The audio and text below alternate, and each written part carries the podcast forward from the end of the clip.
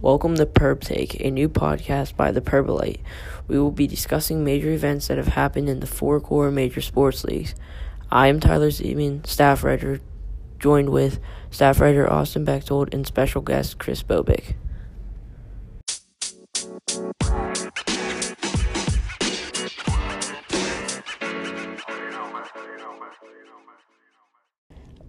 Tyler will first start talking about the NBA. So, since LeBron's absence after he left the game against the Warriors on Christmas Day, uh, the Lakers are three and seven without him. Last night, losing to the Cavaliers by six points, and they look ahead to the Bulls um, tomorrow.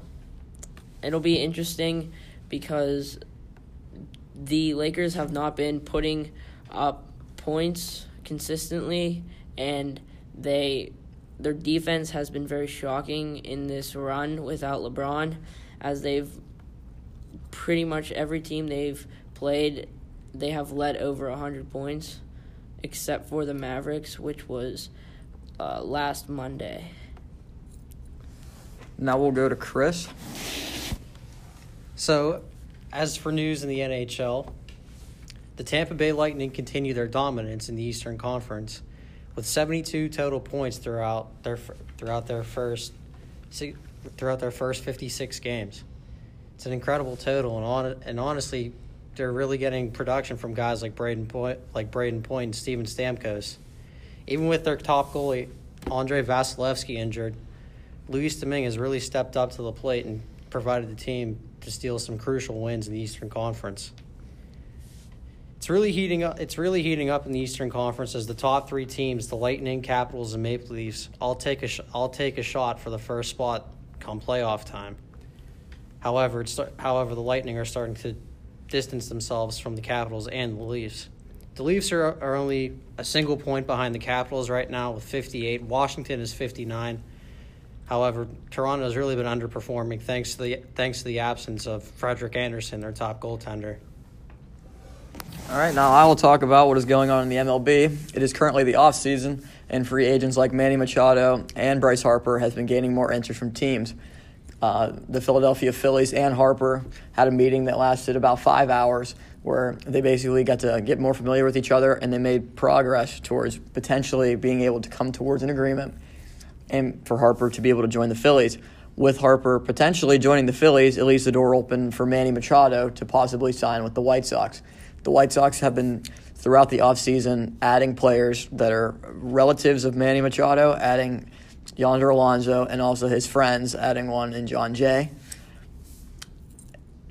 Throughout the whole offseason, it's been somewhat slow, but it could start to pick up as spring training is only about a month away. So now we will all collectively talk about the NFL and recap the divisional playoffs. First, we'll start out with the Patriots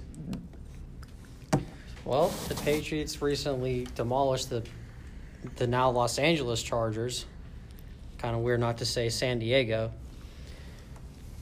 And uh, honestly, was surprising to see the Patriots come out to such a to, to come out to such a fast start. Looking at their last couple of weeks, they really struggled against Pittsburgh, and they had the they had the miracle in Miami. Plus, they really didn't beat Buffalo as bad as I personally would have expected them as a Patriots fan. However, with Tom Brady and Bill Belichick at the helm, you never know what's going to happen. And now going into next week, they're going to have their best opponent of the year in Kansas City with Mahomes and Andy Reid. Yeah, um, the thing that's been really hurting the Patriots that they did a really good job on on their game against the Chargers. There has been constant pressure on Brady, potentially mostly up the middle, and uh, the Patriots offensive line did a good job of limiting pressure on Brady, and the Chargers really never got home to hit Brady at all and cause any disruption with him. So now we'll move on to those Chiefs where they defeated the Colts by a pretty large margin. And honestly, it was kind of surprising to see. You expected the Colts, who you know have a pretty good defense and a very well offensive attack led by Andrew Luck and an improved offensive line. So it was very surprising to see how the outcome of the game was so one sided with Kansas City. And with Patrick Mahomes, he just continued his great run this season. I mean, when you have a quarterback on fire like Patrick Mahomes, it's good. It's pretty hard to stop. And the Colts, they they look like their beginning season selves out there. You know, they they started out pretty sloppy, um, eventually picked it up, but it just wasn't enough. The Chiefs had them, had their number the whole game, and they they walked away with a comfortable victory, putting themselves in the AFC Conference Championships. Now we'll go to the LA Rams, where they defeated the Dallas Cowboys at home.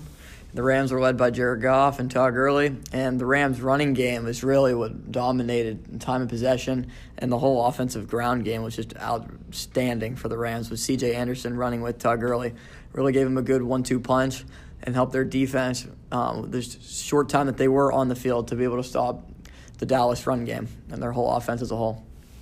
Dallas continues their their known appearance of choking when it comes to the playoffs. I mean, you maybe would have thought this year being the underdogs going into LA, maybe they would have picked it up a little bit more. However, Dak Prescott continues to underperform to how many can how many say that he is an elite quarterback. Personally, myself, you know, he hasn't really picked it up in in the big games. I mean, he's beaten Philly once this year, and honestly came off of a fluke play.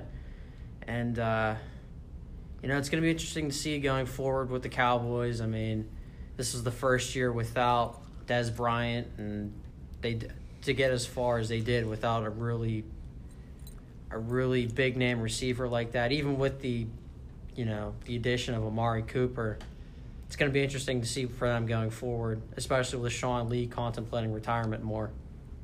Uh, you can't really blame it all on Dak Prescott, though. Uh, to be fair, Ezekiel Elliott had under 50 rushing yards, so you know you got to ask the question, just where like where were they uh, during the game? Uh, the scoreboard doesn't really def- reflect how dominant the Rams were, though.